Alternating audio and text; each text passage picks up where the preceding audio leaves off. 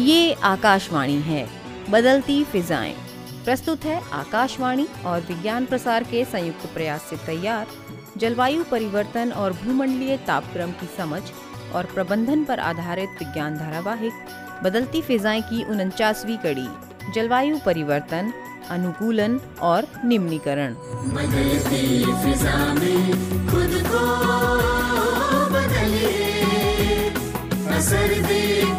को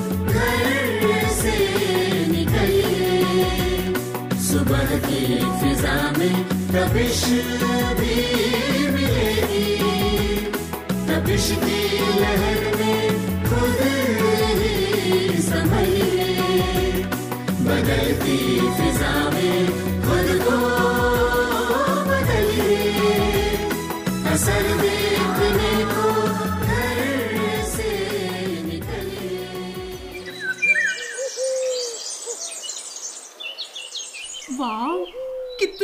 सुंदर दृश्य है ना? दूर दूर तक हरियाली फैली है। हाँ अंजलि इसलिए तो मुझे भी हिमाचल प्रदेश और ऐसी ही पहाड़ी क्षेत्र पसंद आते हैं। सही कहा वसुधा। हरी भरी प्रकृति की गोद में मन को असीम शांति मिलती है। लेकिन पापा आपकी एक बात तो सही होती नहीं दिख रही। कौन सी बात आ रहा हो बेटा? पापा आपने तो कहा था कि यहाँ पे सेब के खेत होंगे पर मैं देख रहा हूँ कि यहाँ पे अनार और आड़ू की खेती है। हाँ आरब दस साल पहले जब हम यहाँ आए थे तब तो यहाँ सेब के बगीचे थे। हाँ और इसीलिए तो मैंने बच्चों से कहा था कि जहाँ हम जाएँगे वहाँ सेब के बागीचे होंगे। आ, पापा क्यों ना हम उन अंकल से बात करें जो वहाँ खेतों में काम कर रहे हैं? हाँ हाँ उन्हीं से पूछ लेते हैं। अब यहाँ वो सेब की खेती क्यों नहीं करते? नमस्कार जी। नमस्ते नमस्ते। हम लोग दिल्ली से आए हैं। लगभग दस साल पहले जब हम यहाँ आए थे तब यहाँ सेब के काफ़ी बागीचे थे। लेकिन अब तो यहाँ दूसरे फल और सब्जियों के खेत ही ज़्यादा दिख रहे हैं। हाँ भैया आप बिल्कुल सही कह रहे हैं। एक समय यहाँ सेब की फ़सल अच्छी होती थी। लेकिन पता नहीं कुछ सालों से सेब की फ़सल काफ़ी कम हो रही थी। उस फ़सल से हमारी रोजी रोटी भी नहीं चल पा रही थी। इसलिए हम किसान सेब की जगह कीवी और अनार जैसे फल उगाने को मजबूर हो गए हैं। हम्म तभी हमें यहाँ का नज़ारा काफ़ी बदला बदला लग रहा है। और 1200 से 1800 मीटर की मध्यम ऊंचाई वाले पहाड़ी क्षेत्रों जैसे कुल्लू शिमला और मंडी जैसे ज़िलों में ये चलन कुछ ज़्यादा ही देखने को मिल रहा है। ओह इन ज़िलों के किसान मिश्रित खेती को तरजीह देने लगे हैं जिसमें वे सेब के बागों में सब्जियों के साथ ही 1000 से 1200 मीटर की कम ऊंचाई पर उगाए जाने वाले कीवी और अनार जैसे फलों की खेती कर रहे हैं। लेकिन ऐसा क्यों होने लगा अंकल? अरे बाबू हम ज़्यादा तो नहीं जानते लेकिन कुछ दिनों पहले यहाँ जीबी पंत कृषि एवं प्रौद्योगिकी विश्वविद्यालय से कुछ प्रोफेसर आए थे। वो कह रहे थे कि यहाँ की आबो हवा में जो बदलाव आ रहा है उसके कारण यहाँ की ठंडक कम हो रही है। और ये तो हम जानते ही हैं कि ठंडक कम होने से सेब की फ़सल अच्छी नहीं होती। आबो हवा यह क्या होता है? बेटा इसका मतलब जलवायु परिवर्तन या फिर क्लाइमेट चेंज से है।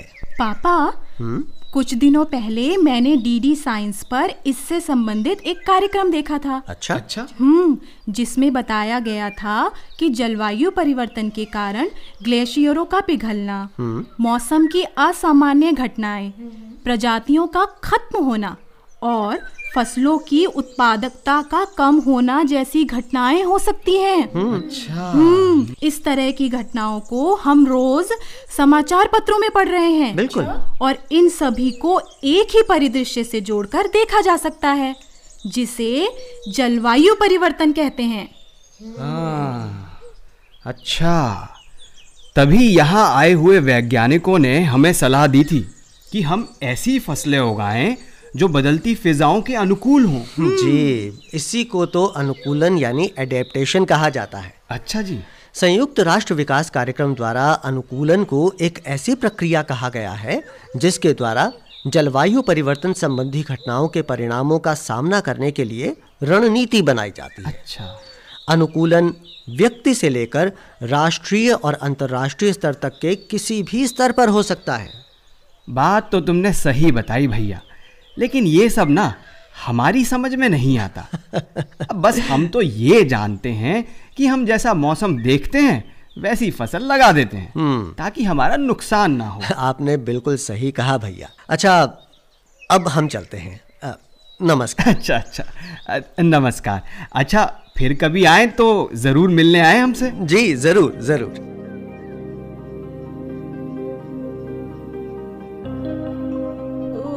अब ना बहुत थक गए। होटल पहुँच के कल की तैयारी करेंगे। हाँ। हाँ मम्मी कल सुबह जल्दी उठकर हमें देहरादून भी तो जाना है। वहाँ तो बहुत मज़ा आ जाएगा। बहुत दिनों के बाद यूनुस अंकल से मिलेंगे। बिल्कुल ठीक कहा बेटा।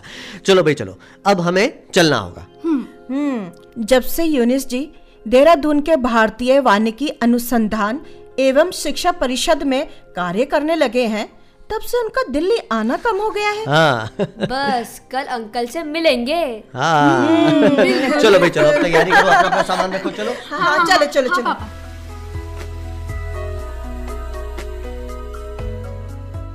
तो बच्चों कैसा रहा हिमाचल प्रदेश? विशेषकर कुल्लू मनाली का सफ़र कैसा रहा आपका? अंकल बहुत ही रोमांचक। लेकिन सेब के बागीचे तो देख नहीं पाए हम। हाँ बेटा आजकल सेब के बागीचों के क्षेत्र बदल रहे हैं। और ऐसा हो रहा है बच्चों जलवायु परिवर्तन के कारण। बच्चों आओ बेटा नाश्ता कर लो। गुफ्तगु तो होती रहेगी। अरे वाह आंटी आपके हाथ की सिवैया की काफ़ी याद आती है मुझे। मुझे तो अंकल की बिरयानी। बहुत अच्छी लगती है। तो इसलिए तुम दोनों को आंटी और अंकल की याद आती हाँ। तो बच्चों को तो खाने की चीज़ों से याद आते हैं ना लोग। वैसे तो हमारा देश भी इतना विशेष है। कहीं पे तपते रेगिस्तान तो कहीं पे ग्लेशियर। हाँ बेटा। हमारे देश की यही विविधता हमारी सबसे बड़ी विशेषता है। हाँ प्रकाश। लेकिन इसी विविधता के कारण हमें कई समस्याओं का सामना करने के लिए विशेष प्रकार की रणनीतियाँ बनानी पड़ती सो तो है। हिमालय क्षेत्र हो या पश्चिमी घाट उत्तर पूर्वी राज्य हो या फिर तटीय क्षेत्र सभी के लिए एक समान उपाय सटीकता से काम नहीं आएँगे। बिल्कुल बिल्कुल। हाँ अंकल जैसे हिमाचल प्रदेश में रात बितानी हो तो गर्म कपड़े ले जाने पड़ते हैं। और राजस्थान में जाना हो तो कॉटन के कपड़े जिनमें गर्मी ना लगे। बिल्कुल। हाँ बेटा। ठीक वैसे ही जलवायु परिवर्तन की समस्या का सामना करने के लिए हर एक क्षेत्र के हिसाब से कदम उठाने पड़ेंगे। बिल्कुल। जहाँ पानी की कमी है वहाँ ऐसी फ़सलों को उगाना होगा जो कम पानी में भी अच्छी उपज दें। हाँ। और पानी की अधिकता है वहाँ ऐसी फ़सलों को उगाना होगा जो ज़्यादा नमी में भी अपने आप को सुरक्षित रख सके। हाँ। ये बात। इसी प्रकार अधिक गर्मी वाले क्षेत्रों में मच्छर जनित रोगों से निपटने के लिए रणनीतियाँ बनानी होंगी। और जहाँ ज़्यादा ठंड है वहाँ ठंड से होने वाले रोगों से बचाव करना होगा। बिल्कुल ठीक। और तटीय क्षेत्रों की अपनी समस्याएँ हैं जो उनके लिए अलग अलग रणनीति बनानी होगी। यानी जैसा देश वैसा भेष वाली बात को याद रखना होगा।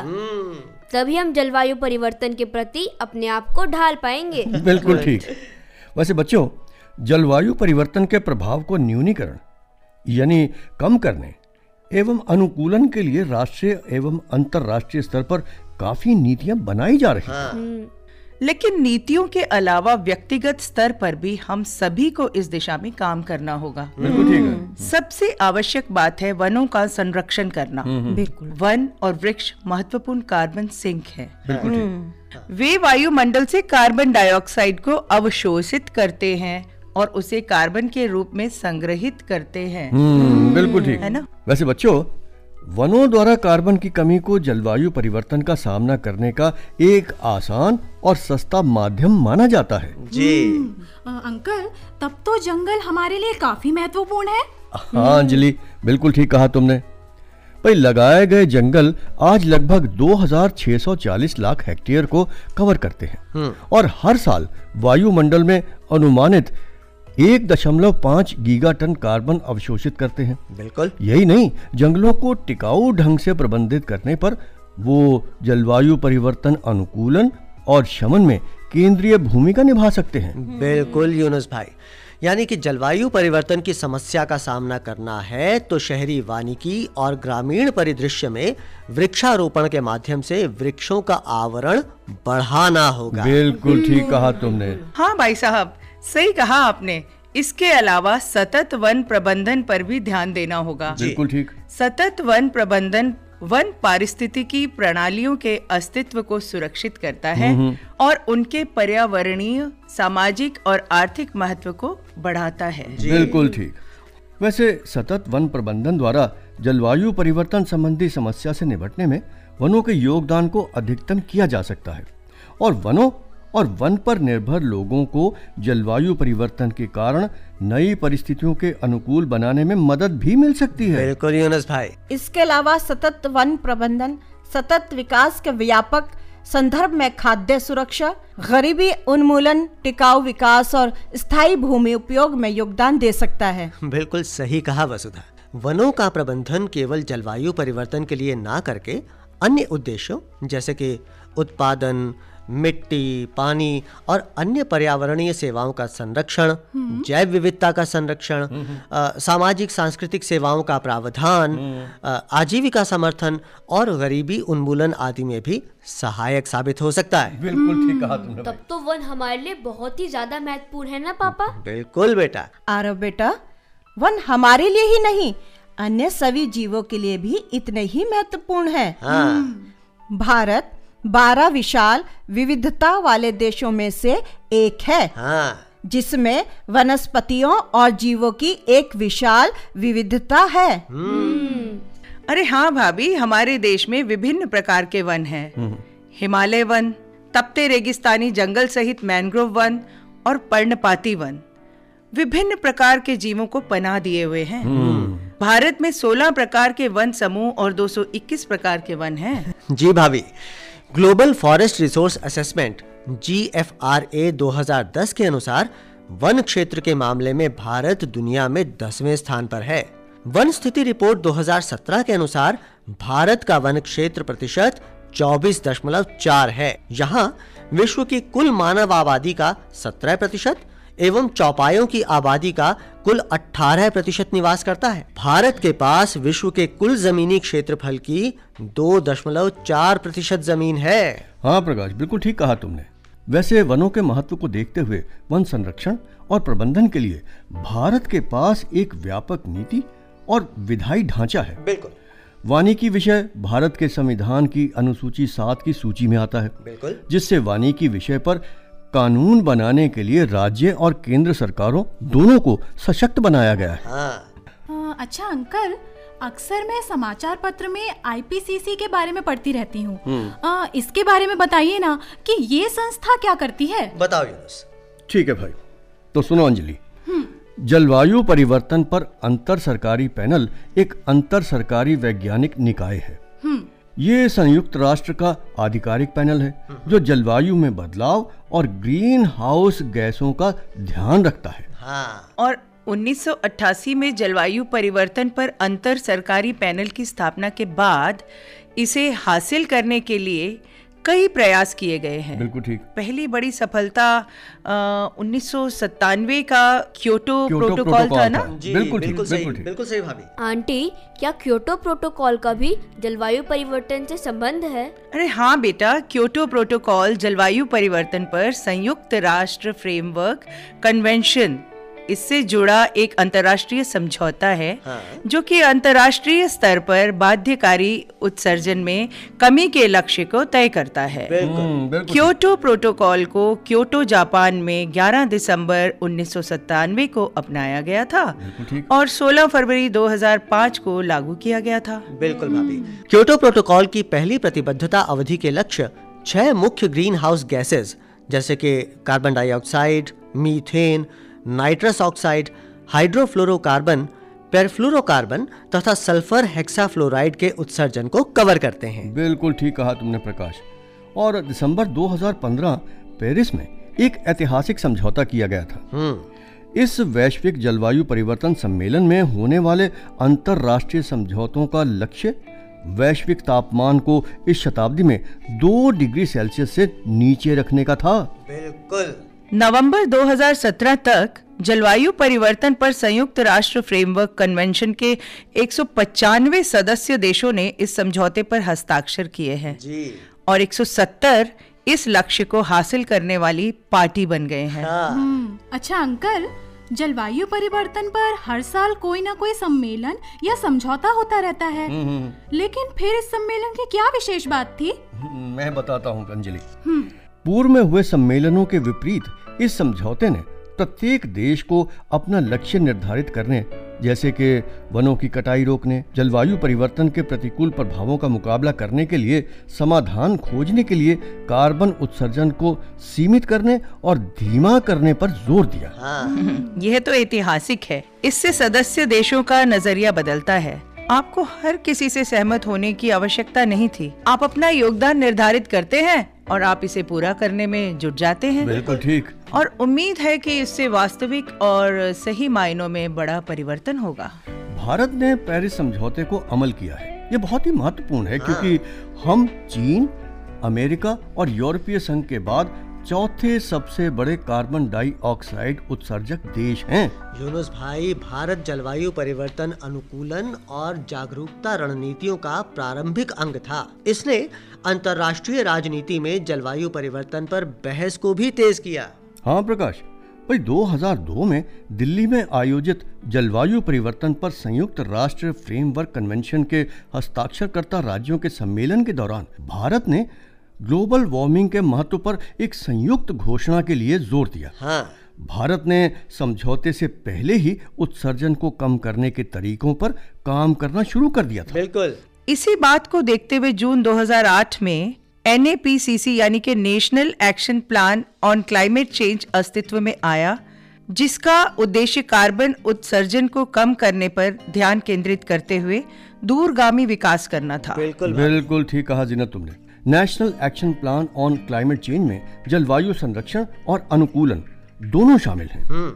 ये योजना राष्ट्रीय मिशनों के रूप में आठ प्राथमिकताओं को परिभाषित करती है जिनमें सौर ऊर्जा ऊर्जा दक्षता स्थायी आवास पानी हिमालय में पारिस्थितिकी तंत्र का संरक्षण वनीकरण स्थायी कृषि और जलवायु परिवर्तन हेतु रणनीतिक ज्ञान पर राष्ट्रीय मिशन शामिल है। बिल्कुल। हम्म, अंकल इसमें जलवायु परिवर्तन को भी एक अहम स्थान दिया गया है। हाँ अंजलि जलवायु परिवर्तन के साथ ही अनुकूलन के उपाय इस एकीकृत जलवायु रणनीति का एक महत्वपूर्ण हिस्सा है। इस राष्ट्रीय कार्य योजना में आठ मिशन थे। आठ मिशनों में से चार न्यूनीकरण पर थे। ठीक। तीन अनुकूलन पर और एक ज्ञान को साझा करने पर था। हाँ। ये आठों एक साथ जलवायु परिवर्तन पर कार्य करने के लिए भारत की प्राथमिकता और प्रतिबद्धता को दर्शाते हैं। हाँ। हाल के वर्षों में जलवायु परिवर्तन की समस्या से निपटने के लिए कई योजनाएँ शुरू की गई हैं। कुछ और भी पहल जैसे जलवायु परिवर्तन पर राष्ट्रीय कार्य योजना जलवायु परिवर्तन पर राष्ट्रीय अनुकूलन कोष जलवायु परिवर्तन एक्शन कार्यक्रम बिल्कुल ठीक। और जलवायु परिवर्तन पर राज्यों द्वारा संचालित योजनाएँ आदि हैं। हम्म बिल्कुल ठीक कहा तुमने जीनत। वैसे सुस्थिर हिमालयी पारिस्थितिक तंत्र हेतु राष्ट्रीय मिशन चल रहा है। ये मिशन भी जलवायु परिवर्तन कार्यक्रम से जुड़ा है। वो कैसे अंकल? इस कार्यक्रम द्वारा स्थानीय समुदाय विशेषकर पंचायतों का पारिस्थितिक संसाधनों के प्रबंधन हेतु सशक्तिकरण करना है। यूनुस भाई इसके अलावा जलवायु परिवर्तन पर राष्ट्रीय अनुकूलन कोष यानी एन के तहत राजस्थान सिक्किम हिमाचल प्रदेश तमिलनाडु मिजोरम मणिपुर और केरल में अनुकूलन गतिविधियाँ चल रही हैं। हाँ प्रकाश भाई इसी प्रकार उत्तराखंड के वनों की आग हिमालय क्षेत्र को एक बड़ा खतरा है। बिल्कुल। उत्तराखंड के जंगलों में आग लगने का एक कारण चीड़ की पत्तियाँ भी हैं। हाँ। लेकिन अब इन पत्तियों का प्रबंधन करके वनों और पर्यावरण को बचाया जा रहा है। अच्छा। इससे स्थानीय लोगों को आजीविका भी मिल रही है। तो अंकल इन पत्तियों का क्या करते हैं? बेटा बेकार पड़ी पत्तियों से धुआँ रहित कोयला बनाया जा रहा है। अच्छा। फिर उसे बाज़ार में बेचा जाता है। और इसके अलावा चीड़ की पत्तियों से कागज़ भी बनाया जा रहा है। वाह, हाँ। वाह। वैसे यूनुस भाई इसके अलावा भारत वनों की कटाई और वन क्षरण से उत्सर्जन को कम करने के लिए रेड प्लस नामक अंतर्राष्ट्रीय पहल से भी जुड़ा है। बिल्कुल ठीक। और इसका उद्देश्य वनों की रक्षा के लिए वन समुदायों को मौद्रिक प्रोत्साहन प्रदान करना है। हम्म वन प्रमुख कार्बन सिंक है इसलिए ये पहल काफ़ी महत्वपूर्ण होगी। बिल्कुल। बिल्कुल ठीक कहा बिल्कुल ठीक कहा। भाई अन्य बातों के अलावा रेड प्लस नीति का उद्देश्य रेड प्लस के खाते में अर्जित वित्तीय लाभों को स्थानांतरित करके स्थानीय समुदायों को संरक्षण में उनकी भूमिका के लिए प्रोत्साहित करने और प्रोत्साहित करने के लिए राष्ट्रीय और उपराष्ट्रीय स्तरों पर रेड आर्किटेक्चर बनाना है। हम्म, यूनुस भाई कहने का तात्पर्य ये है कि सारा राष्ट्र एक बेहतर सुसंगत मिशन योजना यानी कार्बन उत्सर्जन को कम करने जलवायु परिवर्तन से लड़ने और एक बेहतर दुनिया बनाने के लिए एक साथ खड़ा हो। बिल्कुल ठीक कहा तुमने प्रकाश। जलवायु परिवर्तन से गंभीर तौर पर प्रभावित होने वाला एक समुदाय किसान है। बिल्कुल। दूसरी ओर यूएनपीसीसी के अनुसार खाद्य उत्पादन लगभग 25 प्रतिशत वैश्विक ग्रीन हाउस गैस उत्सर्जन के लिए उत्तरदायी। है बिल्कुल। ग्रीन हाउस गैस उत्सर्जन के लिए उत्तरदायी कृषि गतिविधियों में नाइट्रोजन उर्वरक सिंथेटिक वनस्पति नाशक और कीटनाशकों जीवाश्म ईंधन की खपत और ढुलाई के लिए परिवहन का उपयोग शामिल है। बिल्कुल। यही कारण है कि जैविक खेती जलवायु परिवर्तन के खिलाफ लड़ाई में मददगार साबित हो सकती है। ऐसा इसलिए है क्योंकि जैविक खेती पारंपरिक खेती के मुकाबले ग्रीन हाउस गैस उत्सर्जन के मामले में लगभग 60 प्रतिशत तक बेहतर साबित हुई है। बिल्कुल ठीक कहा तुमने प्रकाश। यही कारण है कि भारत में सिक्किम जैसे कई राज्य अब 100 प्रतिशत जैविक खेती करते हैं। और ये तो सिर्फ़ एक शुरुआत है। भाई कई अन्य राज्य अब इसका अनुसरण कर रहे हैं। और इसी प्रकार भारतीय कृषि अनुसंधान परिषद ने फ़सलों की ऐसी प्रजातियाँ विकसित की हैं जो कम पानी वाले क्षेत्रों जैसे रेगिस्तानी इलाकों में भी अच्छी उपज दे सके। बिल्कुल ठीक। अच्छा, इसके अलावा कम समय अवधि वाली किस्में भी विकसित की हैं। हम्म। भाभी ऐसे उदाहरण जलवायु परिवर्तन के प्रति अनुकूलन के बेहतरीन उदाहरण हैं। देश के कई राज्यों में गाँव में खेती के अभिनव और स्थायी तरीके तलाशे जा रहे हैं। बिल्कुल ठीक। जो कि खेती पर जलवायु परिवर्तन के प्रभाव को कम करने के लिए महत्वपूर्ण साबित हो रहे हैं। हम्म जैसे पॉलीथीन से बने पॉली हाउस के उपयोग से फ़सलों को सीधी पड़ने वाली सूर्य की रोशनी से बचाते हैं हाँ। और जलवायु परिवर्तन का सामना करने में उनकी सहायता करते हैं। बिल्कुल।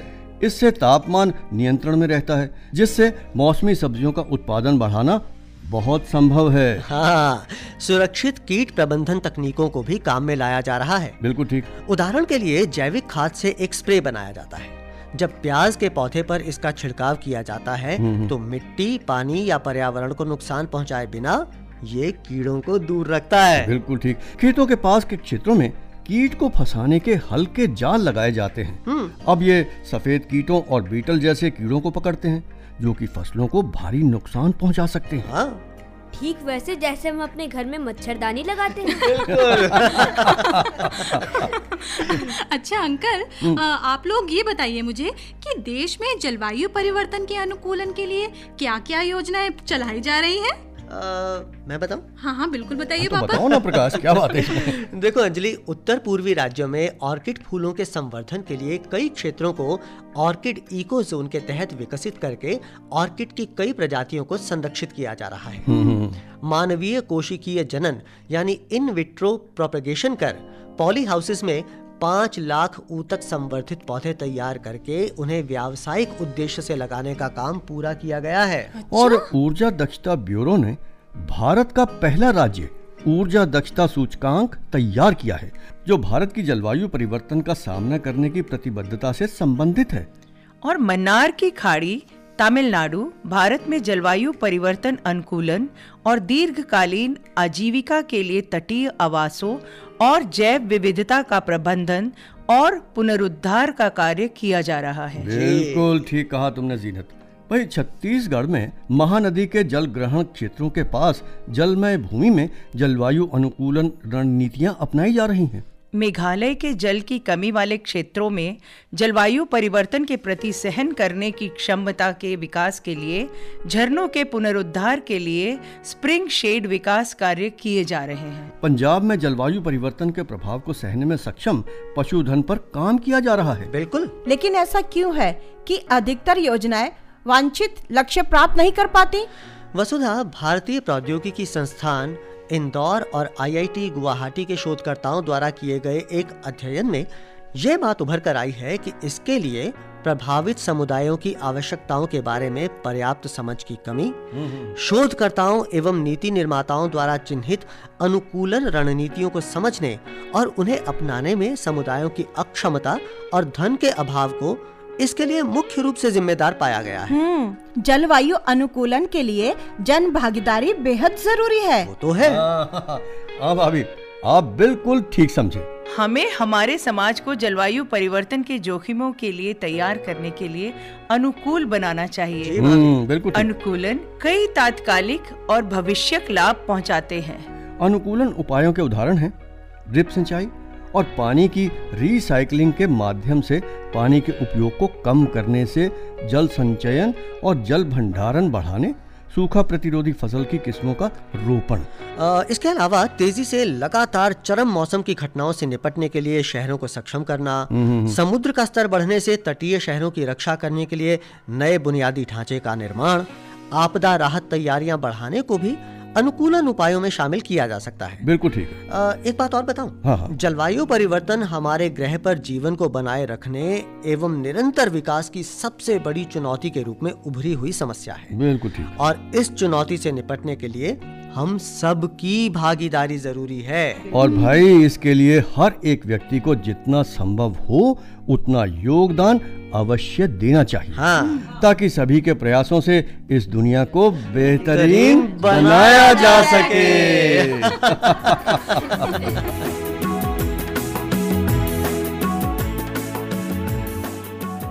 बदलती फिजाएँ। अभी आप आकाशवाणी और विज्ञान प्रसार के संयुक्त प्रयास से तैयार जलवायु परिवर्तन और भूमंडलीय तापक्रम की समझ और प्रबंधन पर आधारित विज्ञान धारावाहिक बदलती फिजाएँ की उनचासवीं कड़ी सुन रहे थे। जलवायु परिवर्तन अनुकूलन और निम्नीकरण।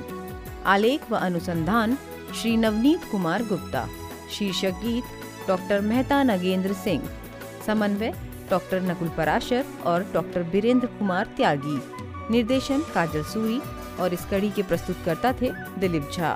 भाग लेने वाले कलाकार थे राहुल दक्ष, सुनीता चौहान, शिखा वर्मा, शुभांकर, कमल साथी, प्रमिला विरमानी और राजेश कंबोज साथियों, अभी जाइए नहीं। अब समय है आपसे किए जाने वाले प्रश्नों का।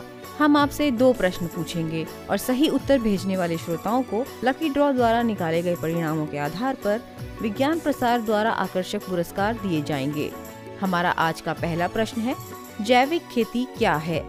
और दूसरा प्रश्न है, जैविक खेती के क्या लाभ हैं? तो हमारा पता नोट करें। विज्ञान धारावाहिक, बदलती फिजाएँ, द्वारा निदेशक विज्ञान प्रसार ए पचास इंस्टीट्यूशनल एरिया सेक्टर बासठ, नोएडा, दो शून्य एक, तीन शून्य नौ। आप अपने उत्तर हमें ईमेल द्वारा भी भेज सकते हैं। हमारा ईमेल पता है radio at Vigyan Prasar dot G O V dot in श्रोताओं, हमें इंतज़ार रहेगा आपके पत्रों का। जवाबों के साथ अपना पूरा नाम, पता, आयु, व्यवसाय अवश्य लिखें। यदि विज्ञान क्लब से जुड़े हैं तो कुल सदस्यों की संख्या लिखना ना भूलें। हाँ अगर आपके मन में कोई प्रश्न या जिज्ञासा हो तो वो भी लिख भेजिएगा। धारावाहिक बदलती फिजाएँ की अगली कड़ी आप अगले सप्ताह इसी दिन और इसी समय सुन सकेंगे। नमस्कार।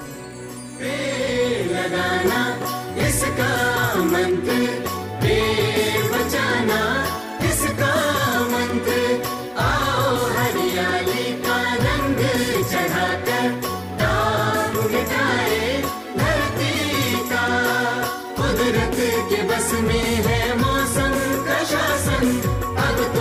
है मौसम का शासन अब तो समझिए अब